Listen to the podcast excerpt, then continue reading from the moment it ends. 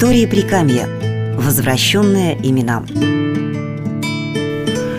15 декабря 1943 года во время Великой Отечественной войны наш земляк Василий Михайлович Алексеев за выдающиеся военные заслуги получил звание генерал-лейтенанта танковых войск.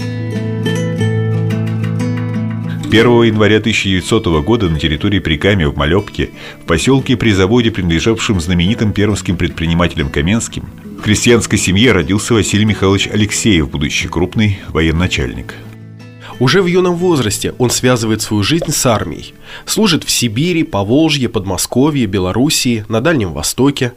Совершенствует свое военное образование и боевую подготовку – в 1939 году майор Алексеев, командуя 82-й стрелковой дивизией, блестяще проявляет себя в сражении с японцами на реке Халхингол.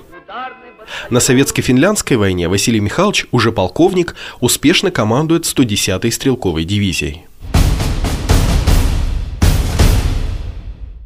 Во время Великой Отечественной войны Алексеев приобретает славу блестящего командира танковых соединений.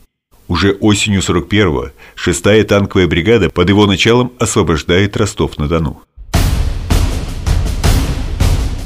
В мае 42 -го года бригада генерал-майора Алексеева, прорывая укрепленные позиции противника, после тяжелых боев попадает в окружение.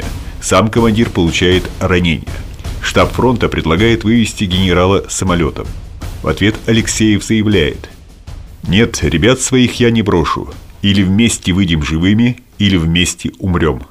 На следующий день бригада прорывает окружение.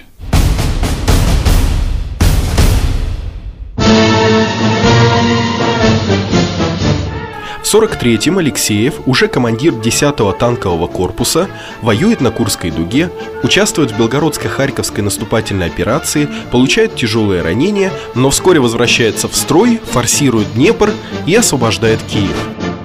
В 1944-м Алексеев назначается командиром 5-го гвардейского танкового корпуса.